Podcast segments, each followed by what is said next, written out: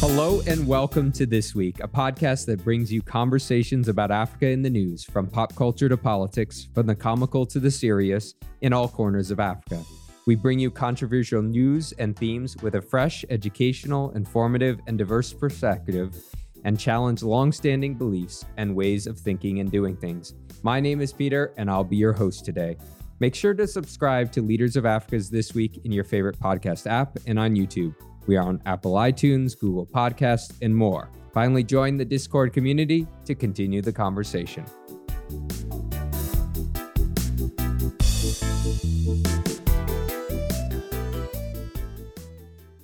How are you guys doing, Ghana? How's your week been? It's been a very interesting week, full of a lot of excitement and uh, a lot of new revelation in terms of issues of interest on the continent and elsewhere in the world. Absolutely. And one of the things that I've been following was the power transition ongoing in Zambia.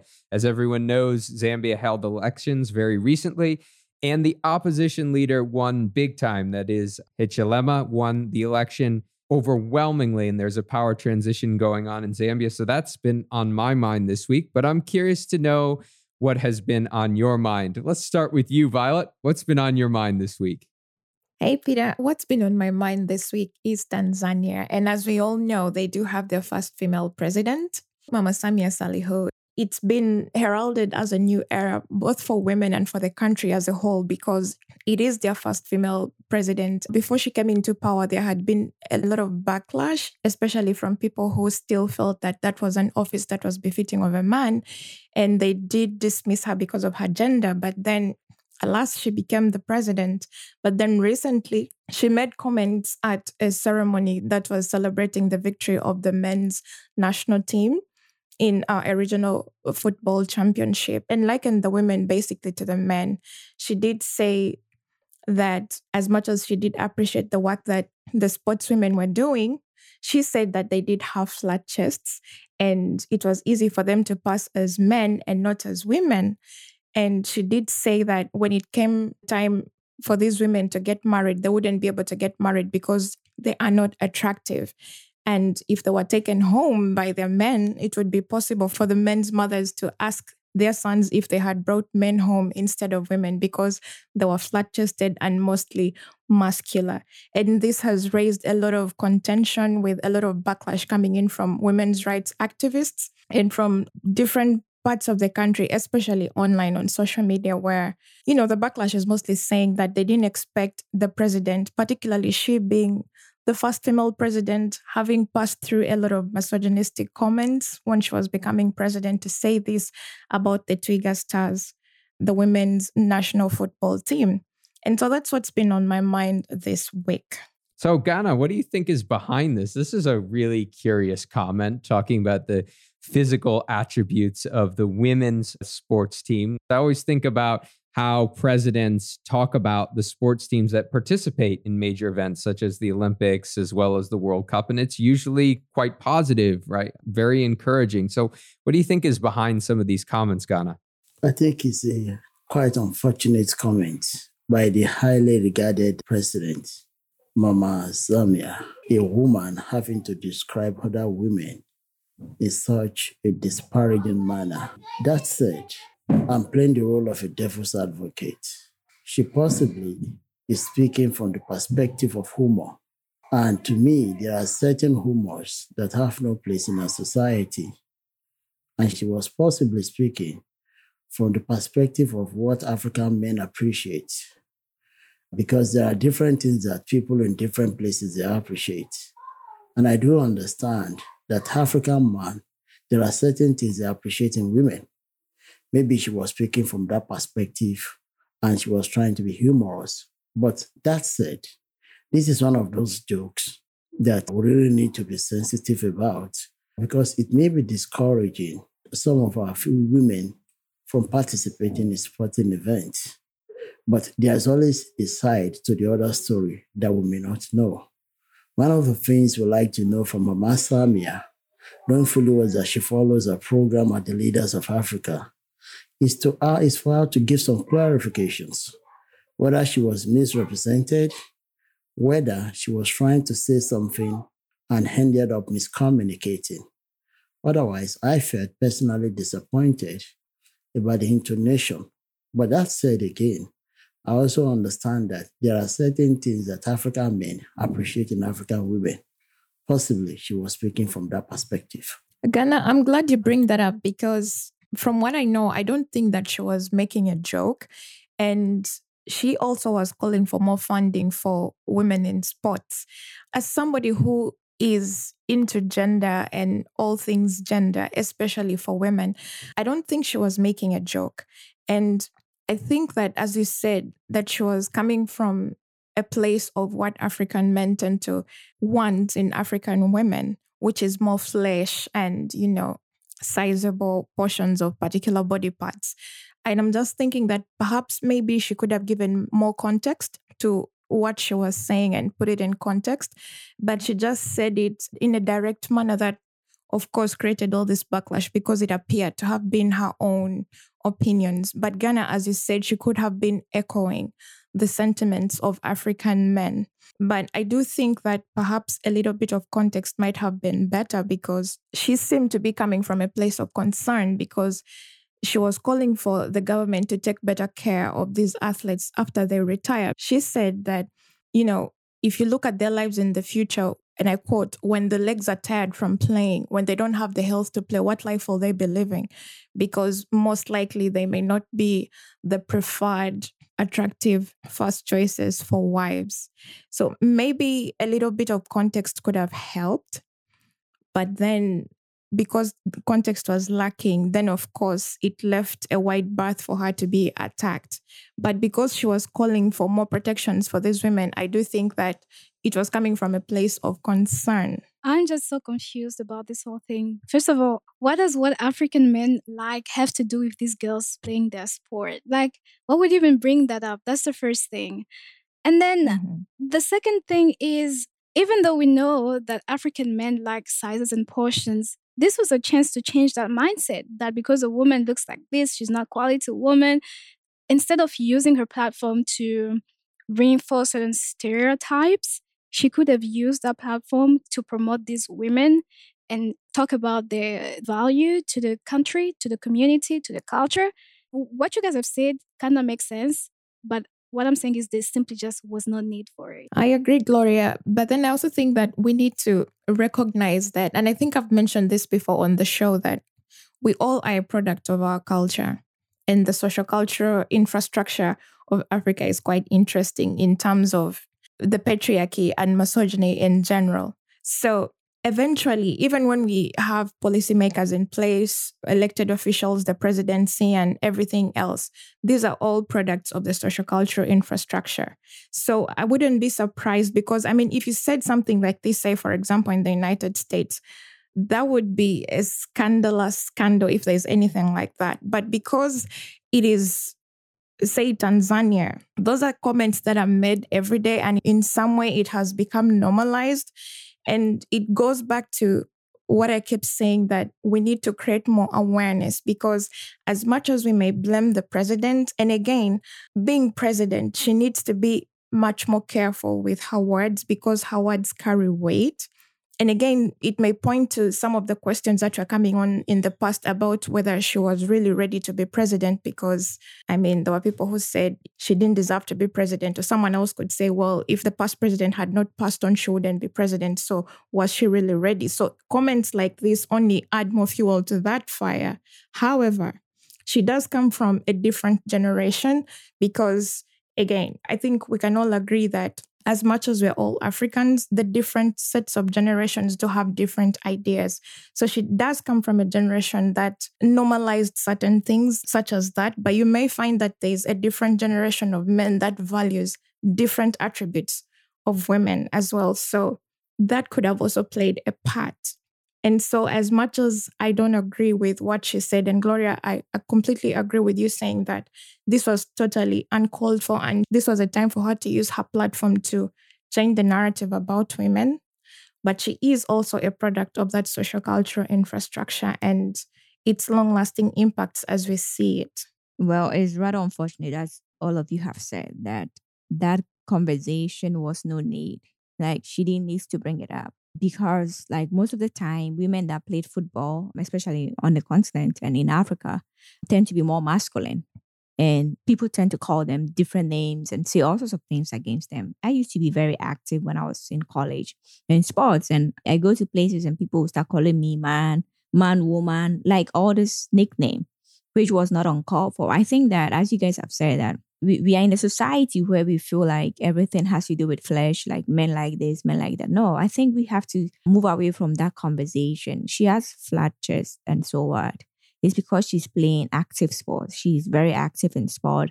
She's using all her muscles to play and also to bring glory to the country. So I, I feel like there's a need for mindset change here.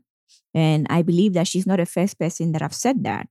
But because she's a president and she's a leader, and she was saying in, in the midst of the media and also in front of a lot of people, that's why it's come in the mainstream and we're all talking about it. And there's a lot of criticism and backlash against it. But I'm sure that a lot of people have said this to young ladies that are playing sports or that are very active in sport. Some of this conversation actually discourage women from going into active sport. Because if you go into sports and people start calling you names, people are saying all sorts of things against you. It's, a sort of discouragement, even for you to advance or progress in the sports and activity that you are in, rather than focusing on this kind of messaging about marriage. You are skinny, you look like a man, and you're not going to find anyone to marry, or you are too active, you can't give birth. I think we have to move away from that. We should rather invest in our games. We should rather encourage young men and women especially the young women, to get active in sport. And I believe that sports is also one of the ways that we can address the problem of unemployment that is uh, actually a challenge facing most of the youth on the continent. So I believe that the message was not called for. And also, this should be a caution for all of us because I know some of us may carry like some bias against women that are too masculine and are involved in active sports. So I think moving forward, we should all do better. And I hope that she has learned from this experience and moving forward, she'll be able to address the situation very well. I think it's quite interesting.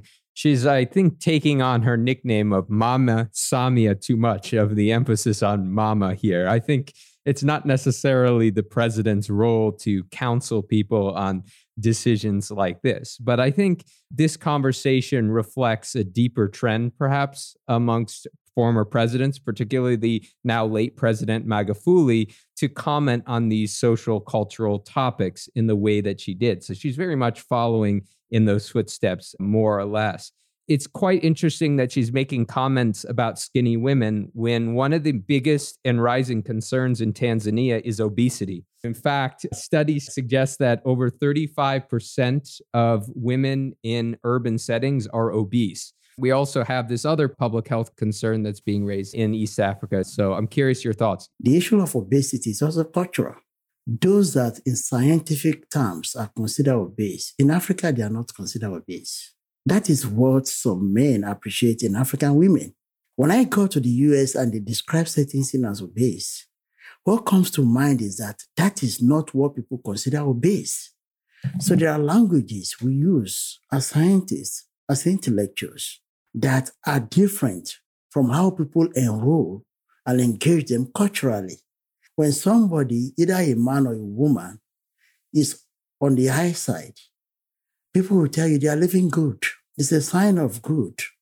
It's a sign of healthiness. Unlike in the West, whereby the sign of healthiness is to be as thin as something. You know, everybody is trying to fit that size of thinness. Of course, obesity is an issue that we need to address. And there are scholars that have studied this because there was an article I read about four or five months ago, talking about how Chinese ladies, how Chinese men, they develop appreciation of certain qualities in one another. And it's a marked contrast to what plays out in Western society. And I think this is the situation that is playing out. It comes back to what is valued, what is appreciated in certain society. Of course, there are problems with these issues in terms of what is valued, in terms of what is appreciated, particularly when they are used in demeaning sense. But that said, I think the cultural relevance, the cultural import of what we heard from Mama Samia also needs to be put into consideration for wherever it is. One would need to be familiar with the African context to appreciate her comments. But again, what Peter said is completely true about it not being the role of the president to advise on cultural matters. It was coming from a place of love, from a place of concern as the mother of the nation, quote unquote. Again, however, as president, it is not her role because she is not a cultural leader. She is a political leader. And this is where the issue of political savviness comes in. How political savvy is she? Which is why I brought in the aspect of when people kept saying, was she the right person to be president? Was she ready to be president? Because it's at times like this that your critics look at you and begin to poke holes at you and say, Were you ready for this office? So I think that as much as her statements were outrageous, I think that we should give her some grace. That is, if we understand where she's coming from, we do have the space to still criticize what she said from a political stance. However, I need to mention that the reactions from the Twiga stars themselves were mixed. So we do have some factions of the, the team that said, oh, they didn't care about their looks. All they cared about was the sport, or they know that they need to be very athletic and build muscle to succeed. While others said they didn't really care about marriage. It's hard to know if those were defensive statements coming from a place of, okay, it is what it is, and this is how we console ourselves by saying, we don't really care because as a woman, I know that we do care quite a bit about beauty and how we look. And of course, there was another faction of the team that said they felt very encouraged by her remarks because she was basically speaking in support of them. So I think, again, the mixed reactions from the team does portray the different positionalities of the team members for those who understood the cultural context and then maybe for those who may have been offended and just chose to say well we don't really care about how we look but i find that quite hard to believe that anyone would especially a woman would not really care how she looks I just have one thing that I want to say. All of the point that you've raised make a lot of sense, and uh, there is a cultural context to it. But there's just certain things that you better just stay away from. It's just better. It's a good idea as a president to just uh, stay away from certain comments because like you said there were mixed reactions and you don't want your comments to be taken out of context to be twisted and especially given the fact that women have been victims of these kinds of attacks and words for as long as we've been alive so i would say there's truth to the fact that there's a cultural context but just don't bring it up and especially not on that stage on that platform the second thing i want to say i don't agree with people not questioning her ability to be president over this comment male presidents have done a lot of gaffes. They did a lot of things wrong. And I just don't see why this comment must question her ability to be the, the head of state. It's just why? Because we have stories from our own presidents that we can all share here. The things they said, a scandal that you know they've been involved in. So for me, I don't see this as questioning readiness for the work. She's a highly qualified woman. I believe that she's qualified for the work. It's just a gaffe, like any other president would have done it. And yeah, she would learn from this, I hope, and do better in future. What came to mind is back in Ghana, there used to be these aunties who have comments about everything about you. So I think that she's probably coming from that angle where she want to comment about how you look, she want to comment about everything. And this is like something that you guys have all said is more cultural. Like, I mean, you just want to make comment about something because you feel like as the grown up person, you have the right to advise the young people. You have the right to say something about the young people. So I think that is the angle she's coming from. But in that case, we all have to be mindful that some of these comments have caused a lot of discouragement and caused depression in people. So we have to learn as a society and stay away from commenting about everything, even though we are grown ups and elders that want to advise everyone about everything. Wonderful. And on that note, we're going to shift gears here a little bit. Thank you, Violet, for sharing what's been on your mind, a topic that we will not uh, finish talking about in this discussion. Hopefully, the conversation will continue. But I'm curious, Gloria, what's been on your mind this week? Okay, well, so what's been on my mind is the story of a young man in South Africa. His name is Romelo Shembe. He's 21 years old and he's an entrepreneur who's working hard to make a living for himself. Now, his brand of clothing is a brand that is standing against gangsterism. In his neighborhood, he lives in El Dorado Park, which is known for high levels of crime and gangsterism. And so Romelo, like many young people in South Africa who are struggling to get a job, has decided he will start designing these clothes. And then the message on the sweatshirts and the t-shirts that he makes is anti-gang. And so he started selling it outside of his home, and people came and they started buying. And uh, it's not just the fact that he thought outside of the box to start making money. The fact that he's actually speaking out against something that has affected so many communities in South Africa. And so people have seen the work that he's doing. He's gotten a lot of support in his own community, the people who are really happy to see this work that he's doing because people are kind of tired of the same old way of life and that's been encouraging for his community and now he's actually moving forward with his business. His business is doing well.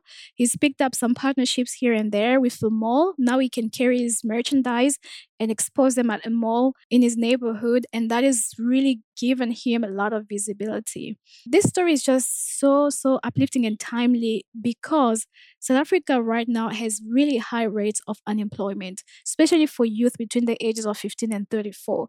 So I'll give you some figures from Stats SA, which is a Statistics South Africa it's a national statistical service for the nation. So, according to Statistics SA, the unemployment rate increased from 43% to 46 in the first quarter of 2021.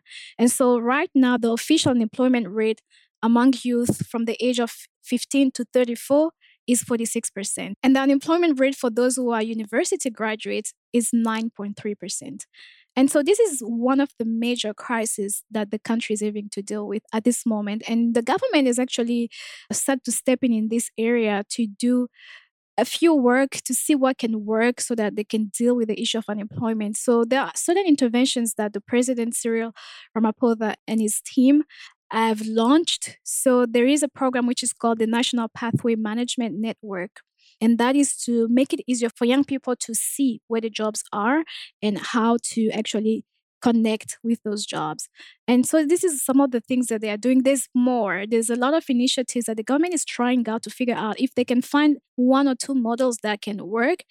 They want to scale those up rapidly so that they can deal with the issue of unemployment. Yeah, quite interesting story, Gloria. We've been talking some time ago about the riots that were going on in South Africa and debating some of the causes, both immediate causes as well as underlying causes. And I remember one of the underlying causes that we mentioned is this youth unemployment problem. And as you've alluded to, in your explanation, it's something that's been quite structural, right? It hasn't sort of gone down tremendously. It hasn't gone down to 5% and then all of a sudden is up to 46%. It stayed high, you know, 25%, give or take. And so Obviously, the pandemic probably plays a contributing role in terms of the increases that we see in unemployment right now, but it's always been persistently high. And so this young man is really dealing with these challenges that have been with South Africa and cities in particular in South Africa for some time. Ghana, what are your thoughts about Romelo and his uh, initiative and, and this larger set of issues that he's confronting in, in South Africa? It's a reflection of what I've always said about African youth. African youth are very high, dense in the areas of creativity. And uh, because they haven't had enabling environment, that is why many times we see the creativity used in negative direction. But this is a young man who is creating business opportunities, not just for himself. He's a job creator out of nothing out of crisis, I've been involved in fighting cultism as a student leader. You know, it's a very risky business. When you get involved in activities such as this, you know your life is on the line. Anybody can pull the trigger any moment to take you out. Because that's the life of folks who are into cultism. They live on people's blood. They killed a good number of our colleagues. You know, when we stood up, took the battle to those dangerous monsters, a lot of students, they were like, hey, they stood akimbo. They were indifferent to this particular mission simply because they knew it was a dangerous mission. And that once somebody sniffs lives out of you, that's the end of the story. The remaining is a story for the grave and the hereafter. But for this young man, because he's fighting gangsterism, creating the world of gangsterism, nobody wants to do this at all. Producing a shirt, fighting gangsterism, in a gangsterism invested area where gangsterism is a pandemic, was on COVID 19. It takes God to do this. So I'm not just saluting the business creativity, the entrepreneurial creativity that is extraordinary. I'm also saluting the courage to fight gangsterism in a situation where an ordinary man doesn't want to engage in it. Because in most situations, it's either you belong to the gangsters or you just walk your normal way. When they say gangsters, you don't want to say a single word because you don't know somebody who's collecting information for them and you become a victim. And these guys are delicate. They live on people's blood. They are very delicate human beings. You don't want to walk their track. But this young man is walking their track and is causing disruptions to them it deserves a continent level award. And I think we have to stand up and give him a round of applause for doing this, bringing sanity, more security to South Africa, bringing more sanity and lesser importation of gangsterism into Australia. It's not always, you know, domicile in a place. They export it too, because sometimes when it becomes a commodity, sometimes it becomes a vehicle for perpetrating in other heinous activities. So sometimes people extend it, spot it elsewhere, just as we have come to know of cultism and the related stuff. So we should commend this young man for doing the extraordinary. And it is good that we are discussing in a very positive way. Hopefully, other people will look in this direction to look at creative ways we can fight crimes in our neighborhood, in our various places, creating jobs out of fighting crime, creating more sanity out of fighting crime, and creating hope for people that when we fight crime, we can also make money in a more creative way. Yeah, maybe it's not just about getting an award, as you said, Ghana, but also building livelihoods out of what he is trying to do. So I really like that point. And that's what the feature was all about, was how he was turning what was his hustle in this particular township of Johannesburg into you know a money making venture one that can be sustaining of others and, and modeling those entrepreneurial approaches in that same community that can lower unemployment through those entrepreneurial exploits. So i'm curious violet what what are your thoughts on this initiative that we see? And i know that you've focused quite a lot on issues of entrepreneurship and and the possibilities that entrepreneurship may bring so i'm curious what are your thoughts for starters, I do completely agree with what Ghana has said. And I really applaud this young man's ambitions to create something meaningful for his community out of something that would be looked at as a vice, gangsterism, and then trying to create a clothing label and then hopefully trying to create employment and change mindsets along the way. I mean, that is really commendable. And not to put a damper on everyone's spirits, but I think that the government can do better because when we think about the rates of corruption in South Africa alone, I mean it's exponential. It's it's huge. And when I just try to think about the amounts of money that I embezzled through corruption within the government, that is money that could have supported youth to create jobs and other entrepreneurial ventures. And so it's painful to see that even with the scraps that are left or with no support at all, you still see youth still struggling to make something out of their lives. And yet, I think that if our leaders were more accountable and respected the national coffers a little bit more and paid more attention to the people whom they are meant to serve while in those offices, life wouldn't be this hard.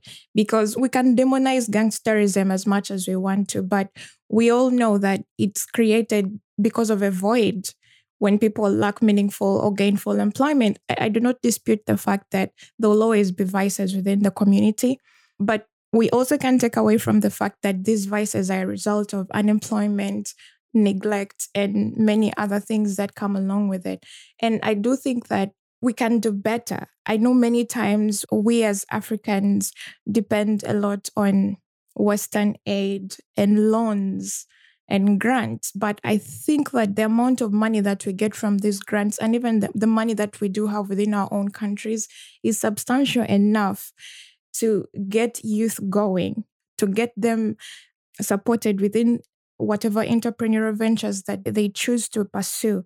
But I think that our governments have dropped the ball so much, and the amount of money that we're losing because of selfish gain while our leaders are in office is enough to have given these youths a buffer. So for me, I'm still not okay with that.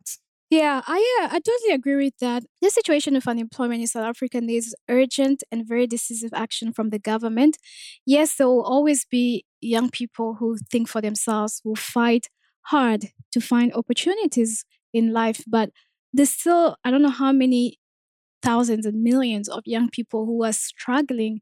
They don't know what to do with life. Even there are people who went to school, but they still are not able to find access into the labor market. Like Violet have said, there needs to be really decisive action from the government and ways to scale whatever models that the government come up with as rapidly as possible.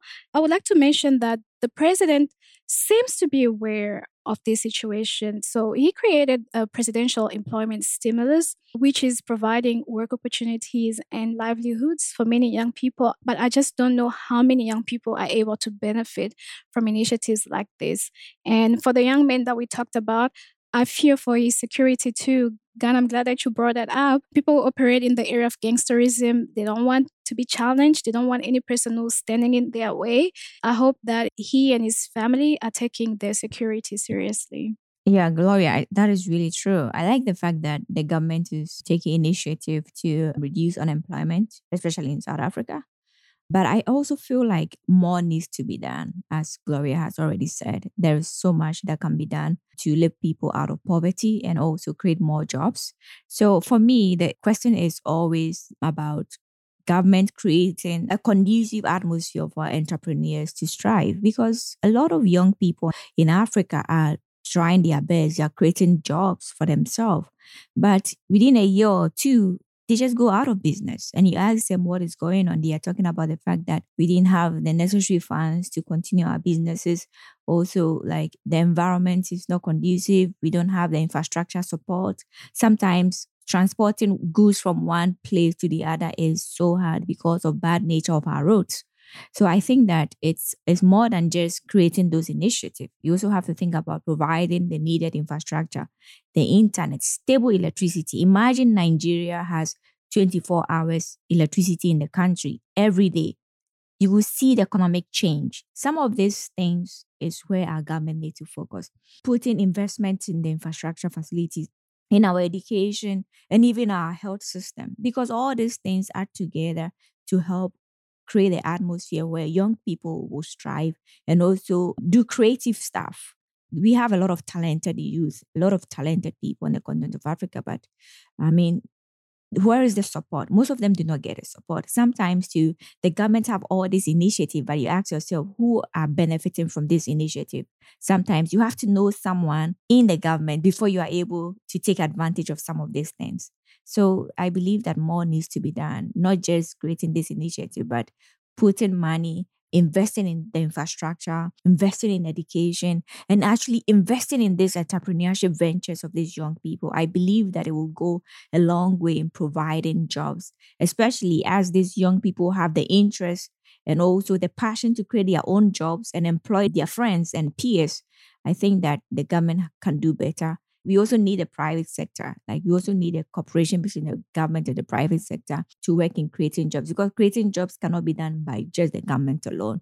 It has to be done by the private sector to and everybody that is a stakeholder in building the nation. A lot of foundations are putting money behind creating and putting out new entrepreneurs that are doing great and amazing things. And one of the things that you realize in talking to young entrepreneurs is that they still require a lot more support than a lot of these programs offer them, right? And I think, Eva, you mentioned the support about the infrastructure that has to be in place. But then there's also the funding that is required to even begin some sort of venture of note. And a lot of these entrepreneurship programs, they'll provide maybe five or ten thousand dollars to start a business that would require a lot more in any context uh, to get off the ground. So I think when we think about entrepreneurs, we have to also think about the ecosystem in which they're operating in and what kind of support that they have. So we wish this young man all the best with his fashion line and the great work that he's doing in Eldorado Park, and we wish him all the best.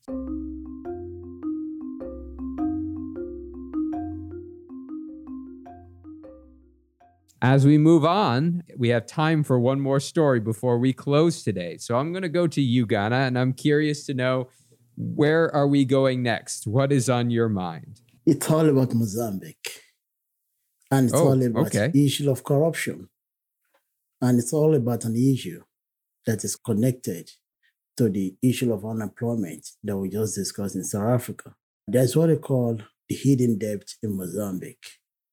It's an issue that has caused not just national embarrassment, that has also placed Mozambique on the global map for negative reasons.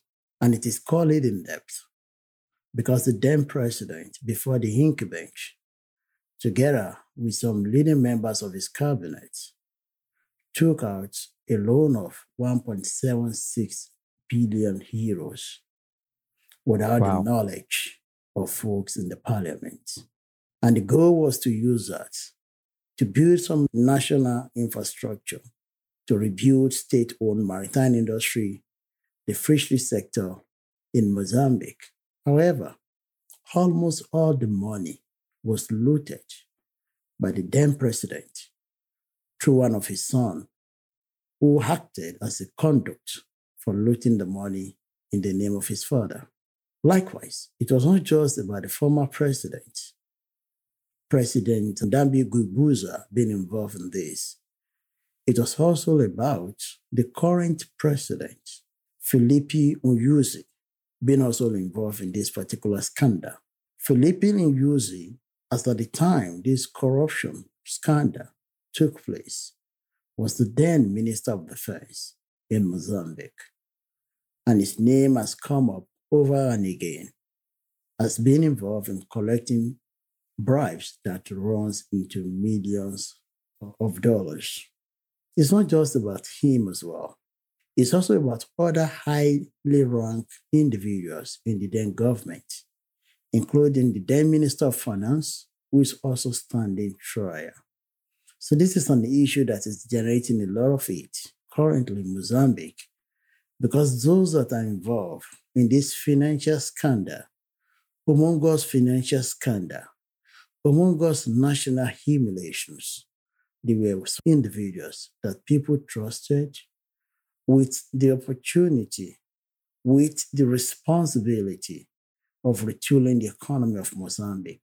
However, just like the usual story that is dominant in several African countries, they looted the future of the people. The trial is ongoing and it's an issue of national embarrassment because for every day spent in the court, people kept saying, ha, ha, ha. The issue is so prominent to the extent that the very first proceeding was witnessed by 250 journalists. It's an issue that is unfolding and that is causing a lot of heat in Mozambique. I'd like to know what you guys got to think about whether it is possible to trust elected officials with matters of money, with matters of fighting corruption, given the drama and the danger, humiliation that is unfolding in Maputo prison, where the trial is taking place in Mozambique. Well, Ghana, I gotta ask you this question because you mentioned this at the outset that there's this conversation ongoing that some officials, the parliament, for example, was unaware of this and what was taking place. But it's kind of interesting, and it stands to reason that perhaps they know a little bit or they did know because they are in the same political party, right? There's one dominant political party in Mozambique that has been dominant since they've gotten their independence, that is the Frelimo party. And the president comes from the Frelimo party. The parliament is dominated by the Frelimo party. And as you just mentioned, there's so many different Frelimo party members who had their hand in what was going on. So is this a, really a situation where people are unaware of it? Or is it now others that are pointing fingers at those in the past for the corruption that perhaps they were aware of, they were condoning in one way or the other? Well, the thing is this, Peter. We need to understand the sociology of corruption in Africa. The way it works is this. When I understand you are stealing from the national treasury, and I understand you are one of the leaders of the parliament, I have all your details I have all your luggage. If I need to do something, I may not even get involved because I know I have what it takes to silence you. And I believe possibly this is what played out in the case of Mozambique. Because just like you mentioned, and just like I'm expecting to happen, it's very possible that those that are standing trial, they will expose the various corrupt activities of the leaders of the parliament as of then. That is likely to happen. And it is also very possible that the leadership of the parliament was just a figurehead, depending on how domineering the then president, the then leadership was all about. And the little I know about President Armando Guebuza is that he was a very strong man when he was in power. He had has very domineering influence. And for him to have the guts because this is 1.76 billion euro being mismanaged in the name of retooling state-owned companies. You know, it's a humongous amount of money. And for him to have gone that length, I believe the speaker or the leadership of the parliament must have done something much more horrible because those guys were also silent when that happened. What was the reaction from the parliament? And that's why they call it the hidden debt. They took out the loan without the leadership of the parliament being aware, allegedly not being aware. But we are yet to see the last of the drama because it's an unfolding scandal. And for every day of the trial, journalists kept saying, Ha, wow, really? Did it happen? Is this a drama? But the fact is, that is the sad reality. The story we need to combat in order for us to realize the potential that Africa is made up as a continent. I love that term hidden debt, right? that comes up, and the timing of this is quite opportune because Mozambique had elections in 2014, and this particular incident was taking place in 2013 and 2014.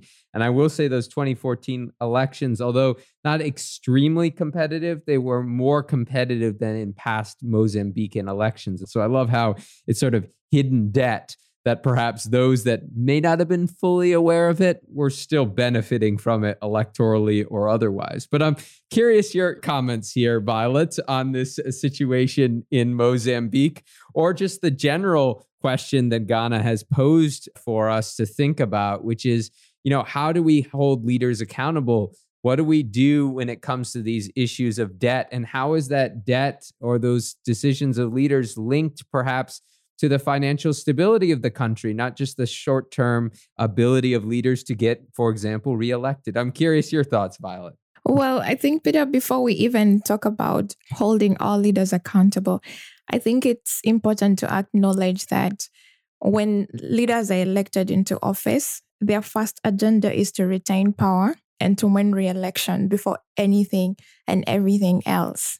Now, that said, that is going to drive their actions while in office. And again, another thing that's important to state is political parties work like cabals. There is a hierarchy, and they're political godfathers and kingmakers to whom new party members who have been elected into power are beholden because if they do not endorse you, there's no way you're going to get on the party ticket. And then there's no way you're going to use the party infrastructure and all its capital to get into office. So you already are beholden to certain people. And it's likely that by the time new leaders come into office, even though they say things like, oh, when I get into office, I'm going to fight corruption, I'm going to make sure the system is straight. Loosely, it's like looking at a child playing with fire and you're like, okay, well, you're going to get burned because when you get into the system, you realize that there's already been a structure, for example, of corruption that you as an individual on your own can fight. And it's you either join us or we destroy you. And so you cannot start ratting out the people who are already in there because they have the power to destroy you. And so you'll find that at the end of the day, you are either complicit through your silence or you're just going to join the bandwagon and put your hand in the cookie jar as well. So I think that it's possible that as we get new leaders elected into office, their intentions are actually good. But when they get in there, they can't fight the machine because the machine is much bigger than them, much more powerful, and much more dangerous. And so you either have to join them or somehow you're going to find yourself out. And yet, your first goal is to retain power and hopefully get reelected. So, knowing that in mind, now you begin to think about how to hold our leaders accountable. Now, then the picture changes altogether because when you think about all these complexities, on one hand, and then you think about our people on the other hand. Again, I think I have said this before, and I, I do not mean any disrespect, but our leaders are a reflection of us.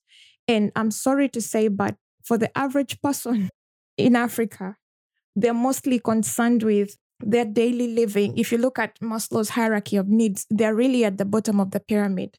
They're concerned about whether they have shelter, whether they have food, basic needs. They are not concerned with what's going on up there in the positions of power.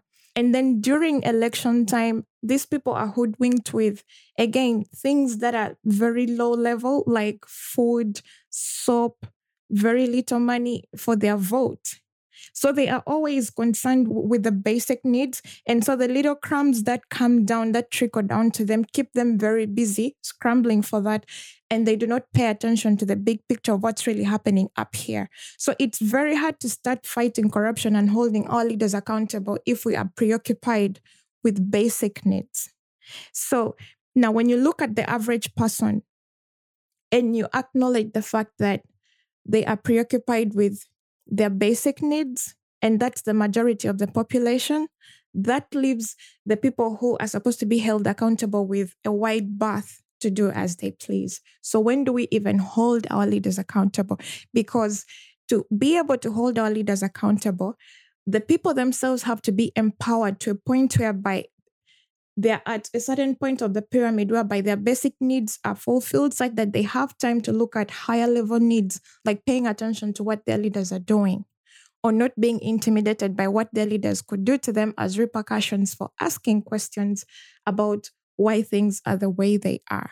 Before we begin to think about why we are not holding our leaders accountable or how we could hold our leaders accountable, we need to ask the question of are we in position to even hold our leaders accountable? Those are very good points that you bring up, Violet. I wouldn't speak for every country, but what I've seen in my own country, in the Congo, the people that have come to power are not people who are rich. They came from very poor background. Like you said, every person at that level will be concerned with their well-being, their children. But I just feel like at a certain point, corruption just becomes an addiction, a disease, because they don't stay poor forever.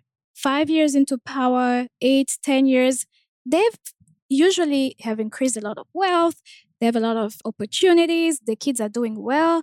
At that point, you can't claim that I'm still concerned with my basic needs. So it comes a point where it just becomes something that becomes deeply ingrained in who we have become as a people. And even when for those who reach a certain point where they're doing pretty much well in life, but they'll still continue to do the same things. At that point, I feel like it becomes a major issue, a mentality that needs to be addressed and dealt with at all levels. And then in the case of Mozambique specifically, like you rightly said, somebody who hasn't had food wouldn't bother keeping the government accountable. And so in this case, the reason why we even have a case going on is because IMF did put pressure on them. The people lending the money were able to be in that position of holding them accountable. And so I don't know, I would say that people lending the money should have methods or whatever processes in place to make sure that money reaches to the right people. And if it doesn't, then whoever received the money should be held accountable. Gloria, I do agree with what you said. Actually, recently we had someone who was running for member of parliament in Uganda. He's called Kato Lubwama. He's a former comedian, but when he was running for office, his slogan was literally elect me so that I can also go and eat. Literally. And then when he won the first time after five years, when he was running for office again, he said, Now elect me so that we can eat. So these five years I have eaten. So for the next five years now, I'm going to share with you. And I'm looking at this man and I'm like, Really? And when he was not elected back into office, he was really, really bitter. He felt so entitled to the office. And unfortunately, that's something that I've seen with a lot of our leaders. They feel entitled to those offices once they get in there because in fact, they take it as an insult if they're elected out of those offices and they forget that they are holding them on behalf of the people. They are there to serve and not to enrich themselves. Unfortunately, when they come into office, their first agenda is, like I said, to get reelected and then to also enrich themselves. And unfortunately, it has become a culture. Someone once told me that human nature is by default selfish and they'll look out for themselves, you know, before they look out for anyone else. But it's called public service for a reason. And I think that we are failing to acknowledge that part about it being public service. And I don't want to sound pessimistic, but I still think that, and like Gloria, you rightly mentioned that the reason why right now that case is being prosecuted is because the people who lent the money out were the ones who raised the alarm. So let's assume that they didn't even raise the alarm. I mean, nothing would be happening. And this is the case in so many countries where there's a lot of corruption going on, but nobody can speak up, especially for more authoritarian countries, as I'm sure some of you know some of the countries that I'm talking about, where you wouldn't even be feeling comfortable to say anything. Many times when I hear stories like this, I'm more hopeless than hopeful, at least for now. I need some hope. Actually, most of the things you've said is very, very true because there's this mentality or this mindset in our society that if you want to get rich, go into politics. So even in society, if people go into politics and we see that they are doing the right thing, we start questioning them. You're an MP and you are taking trotro and you are taking commercial vehicles to work. You're an MP and you don't have your own car. You're an, an MP and you are walking. So this societal pressure also contribute to corruption because there's this image that if you're an MP or you're a politician, you should have this amount of money or you should have this amount of cars, houses. You should wear certain kinds of clothes. You should even drive certain kinds of cars. So it's too much pressure on our leaders. And these are things that society expect from them. So MPs are not really paid much. They also have to maintain this status by going behind closed doors, coming out with shady deals, and taking the money to continue to impress people that they are in politics, they made it. So it's even hard for us in the first place to hold them accountable because we ourselves are putting this unnecessary pressure on them that you're an MP. We want to see you writing this amount of money. Could you believe that in this period of COVID 19, actually in Ghana, the Minister of Finance approved over 28 million loan for MPs to buy cars? When our public health system is in crisis. Our education system is in crisis. And they are able to get money to buy cars. And you're thinking, where is our priority? And also, you also have to come to the point that, quote unquote, we put too much pressure on our MPs. We want them to live according to certain standard. And I remember recently an MP in Ghana they were asking him about this amount of money. And one of the questions he said was that, you know, that I attend a lot of funerals and going to funeral is part of my job as an MP because my constituents want me to be there and I have to be there because if I don't go, you know, they may feel like I don't support them. You know, and also when you go to all these funerals and all these weddings and all these social ceremonies, they expect you to give big donations. If you give, like, say, $10 they will not be happy with you. So you also want to impress them by giving thousand dollars, two thousand dollars, and things like that. And at the end of the day, where do you get the money? Corruption. So I also think that as society, we also have to change our mindset. We also have to begin to make these people serve. That is why we call them public servants. We elected them there to serve us. We elected them there to come and transform our society, but we didn't elect them there to become big. And when they are living a certain lifestyle, we are applauding them. And when they are not, we feel like, oh, they are not doing the right thing. So I also think that we all need a change of mindset in the first place. We also need to understand what is the role of the politician and what is the role of the president and all this. We all need to understand that their role is to help build the nation and to serve us, not the other way around. They are using our taxpayers' money to enrich themselves when we still have poor road, we still have children learning under trees. So I hope that moving forward, I believe that the right thing will be done in such the case that the government will be able to retrieve the money and also persecute these people, that they should face the full brunt of the law. Otherwise, this trend is going to continue. A change of mindsets, but also a change in the way that redistribution works, right? From individual redistribution to national policies that actually redistribute in regular ways and across the country in even ways as well. It sounds like that's also important here. But that's all the time we have for today. But we'd like to thank you for joining us. We hope that you'll join us again for our next episode of Leaders of Africa's This Week. Make sure to subscribe to Leaders of Africa's This Week in your favorite podcast app and on YouTube. We are on Apple iTunes, Google Podcasts, and more. New episodes arrive bi weekly on Wednesdays. Join our Discord community and follow Leaders of Africa on Facebook, Twitter, LinkedIn, Instagram for all new and great content. And that's all we have for this week. We are now on to next week. Take care and bye bye.